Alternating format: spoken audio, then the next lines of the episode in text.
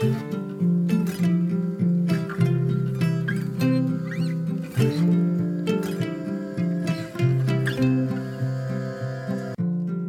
och välkommen till For Health med Anna Sparre.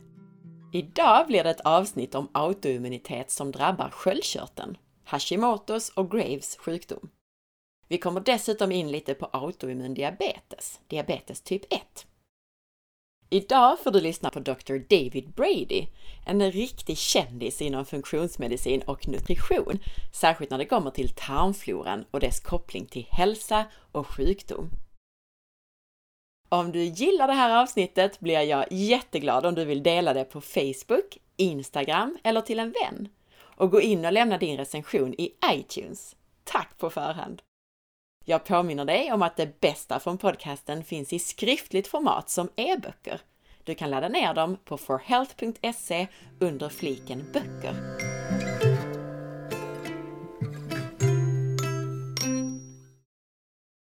Idag blir det alltså ett avsnitt där du får vara med och lyssna in på delar av en kurs om tarmflora och avföringstester som David Brady höll för läkare och terapeuter.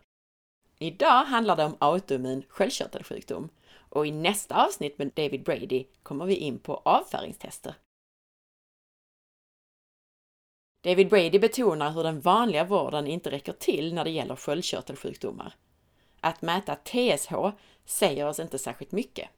Jag hänvisar också till podcastavsnitt 111 på det här ämnet. Brady betonar också problemet med olika toxiner. Det finns också här en för autoimmun sköldkörtelsjukdom alltså. Låt oss höra vad han har att säga. Let's talk about thyroid for a minute. Um, I'm not sure how prevalent it is here, but in the US, autoimmune thyroid issues are just out of control. I, I see them all day long, right? And um, and it's mainly a, a female dominant uh, observation, right? It's much more common in females than in males, but we see all kinds of Hashimoto's, Graves, um, and um, it's a major public health problem. And one of the issues is the conventional docs don't want to act until the TSH is through the roof, right? And they see that they just do a TSH test, and the ranges are so broad to begin with. You have to be way above that for them to ever even think that you have a thyroid issue. Um, and when we do much more granular thyroid assessments, looking at you know total and free T4s and total and free T3s and reverse T3s, we find all these metabolic problems in thyroid hormone conversion and thyroid hormone resistance. Um, and a lot of increase in autoimmune antibodies against the thyroid. So TPO antibodies, thyroglobulin antibodies. So what's driving this? We know that there's a lot of hormone um, endocrine disruptors in the environment with the plasticides, with the pesticides, herbicides, flame retardants. All of these things can really walk the thyroid. So can transitional metals, particularly mercury, um, lead to some degree. But we also have a, um, a known pattern within the microbiota that can be there. I don't find it the majority of the time in even confirmed autoimmune thyroiditis, but we see it, you know, fairly frequently.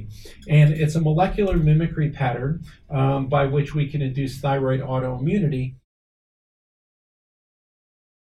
Brady berättar om kopplingen mellan virus och autoimmun sköldkörtelsjukdom och hur virusen tränger in i sköldkörteln där immunförsvaret försöker attackera dem.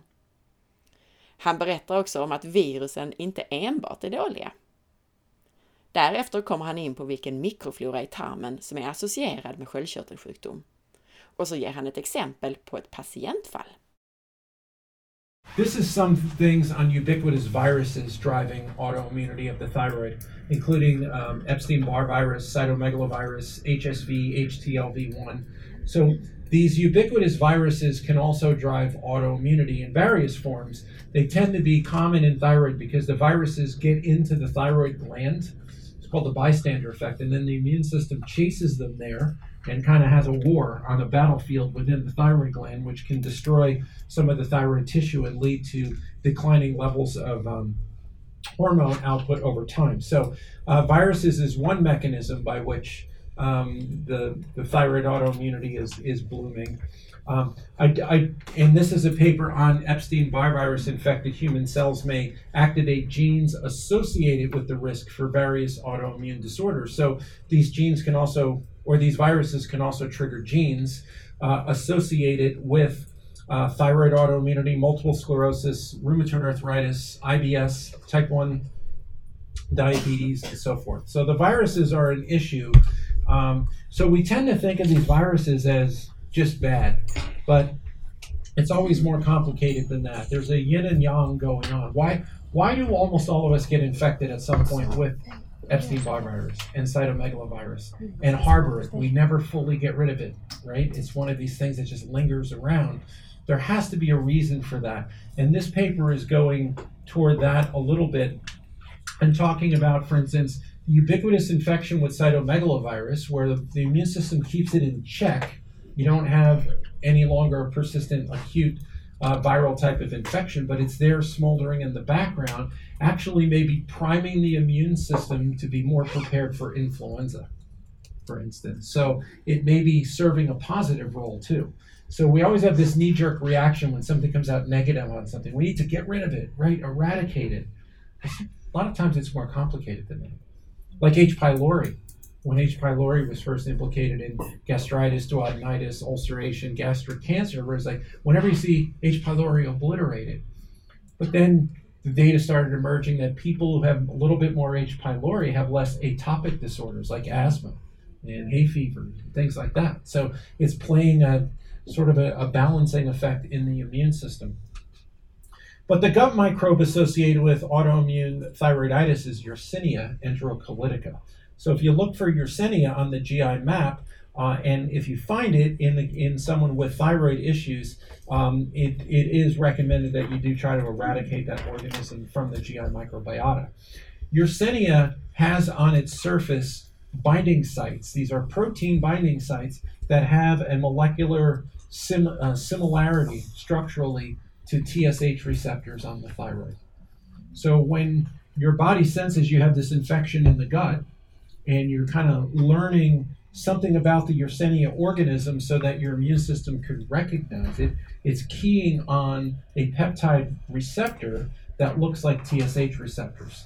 So then later on it gets confused and it takes it, you know, that binds into your TSH receptor and you start taking out your thyroid gland. You inflame it, and initially overproduces. You have that bimodal Hashimoto's effect where it's hyperthyroid for a little while. A lot of people sail right through that, never gets diagnosed, and then they plateau down into a hypothyroid state. So this is just some of the information out there on Yersinia enterocolitica triggering immunogenic thyroid disease. This is a study out of Japan, just looking at th- uh, Yersinia controls versus thyroid patients. They're much more prevalent in the thyroid patients. This is actually a uh, GI map, um, little blow up of a section of the GI map out of my practice. This was a younger female who actually came in complaining she had been diagnosed with fibromyalgia, actually. And one of the biggest masqueraders or distractors in a fibromyalgia diagnosis is underappreciated thyroid issue. And she came in, she was complaining of achiness all over, um, inability to lose weight. She had gained some weight and her body composition changed, and she was having a hard time really getting on top of that. Uh, she was constipated, had been diagnosed with IBS. Um, I think when I took her oral temperature, it was like 97.2 Fahrenheit or something at a low temperature. Um, she was complaining of a lot of hair coming out in her hairbrush, all classic thyroid kind of stuff. And when we did, I didn't, I didn't put her thyroid panel on the slides. I guess I probably should have but she had the classic, uh, you know, TSH was up around four. Her total and free T4s were on the lowest 20% probably of the normal range. And then her um, total and T3 were even lower than that. Her free T3, I don't, I don't know if your ranges are the same as ours, uh, but her free T3 was probably about 2.4 or something like that. So it was pretty low. But she had a relatively high reverse T3. So we knew there was thyroid problems. And when I did the family history, her mother was on Synthroid, synthetic T4. Her older sister was on Synthroid. Her aunt was on, you know, it was just all through the family. When we did the GI map, she had Yersinia enteropolitica. Brady berättar om kopplingen mellan kosten och autoimmunitet, om gluten och mjölk. Han kommer in på diabetes typ 1 och specifikt kopplingen till mjölkprotein. We were talking about uh, thyroid autoimmunity uh, and the link to Yersinia and the microbiota, but there's also links to foods. It's not just the bacteria in the gut that can trigger these autoimmune responses. We know, for instance, that celiac patients, so this is you know really significant overt intolerance to gluten and gluten um, in fieldgrass grains, they have 10 times the rate of autoimmune thyroid disease. I don't know if you knew that. But the antigen antibody complexes formed to gluten and gliadin have an affinity for TSH receptors in the thyroid also.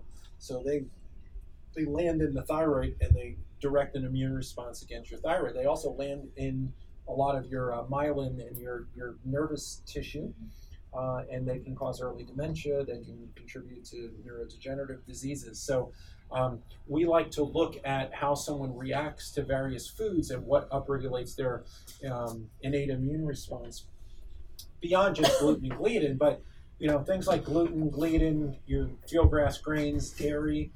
For immuno-intolerant people of those proteins, they tend to be the biggest ticket ones, right? So if you have an autoimmune condition, if you're not going to do any advanced testing on your individual immune response to food, the two big ticket items are the field grass grains, you know, the gluten containing grains, and dairy peptides. And I'm not saying that everyone has a problem with them. I'm not saying that everyone has to remove that from their diet. But if I had an autoimmune disease and I had no other information, I probably would. So here's that's here's a patient with I think it's the same patient with the Yersinia enterocolitica, the young female that ended up having Hashimoto. To the additional tests, and I added those on the slide now. She had elevated secretory IgA and specifically anti-gliadin secretory IgA. So she, that's not enough to, she was never diagnosed, nor did she have celiac disease, but she has an immune an, an immuno intolerance along the gut lining to gluten. She's producing anti-gliadin secretory IgA. So that is sort of a biomarker, if you want to call it, you know, non-celiac gluten sensitivity or something like that. Milk proteins. I mentioned dairy for um, children that have genetic propensity to overreact to some of the uh, beta lactalbumins in uh, cow's milk. If they're given cow's milk, you know, as as an infant and growing up, they can get a molecular mimicry crossover between one of the peptides in dairy and the proteins on the islet cells that make insulin in the pancreas. And they get a crossover reaction, and they tend to hit that threshold of reactivity or crossover in the juvenile years, and that's why it used to be called juvenile onset diabetes. All right, it was mainly a milk triggered phenomenon. Not in everybody, but in children who had the genetic propensity to overreact to that milk protein. So, in my mind, just like they do PKU tests and things in infants, they should test those things and tell parents, you know, if your child has this mm-hmm. genetic pattern, don't have them on milk. They could end up with diabetes. Not all children who develop diabetes in that classic juvenile time frame, right? They go from being healthy to all of a sudden, you know, making very little insulin and having an autoimmune attack on their own pancreatic cells. It's not all triggered by milk. The viruses can trigger it. Insect venom, they've shown that insect stings can trigger it in some people because the venom has a molecular mimicry thing. And you're saying even a relationship to gluten and gliadin. Interestingly enough, in the modern convenience foods in the food industry getting their hands on all of our food, you know, this has coincided with this uptick in all these inflammatory disorders, including autoimmune. Brady summerar vad som påverkar autoimmunitet. Han kommer in på virus, toxiner, kost, vaccinering med mera. The leverage points we have in autoimmunity are running down the infectious triggers and eradicating them, getting rid of the dietary triggers and the chemical triggers that we didn't really get to very much. But heavy metals um, are very immunogenic.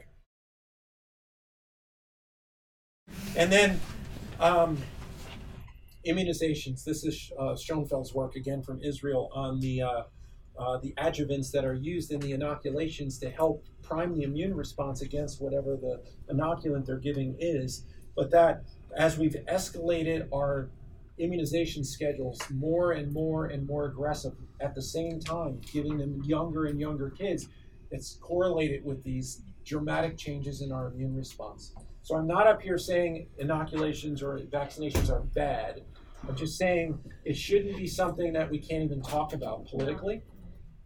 Maybe we can do it better, right? Maybe we can change the schedules. The US has the most insane aggressive immunization schedules of any country in the world, and we have the biggest problems like this. So, and Yehuda Shoenfeld was trying to argue that. So, and uh, there was just some stuff on estrogen uh, working in autoimmunity and how women are more susceptible.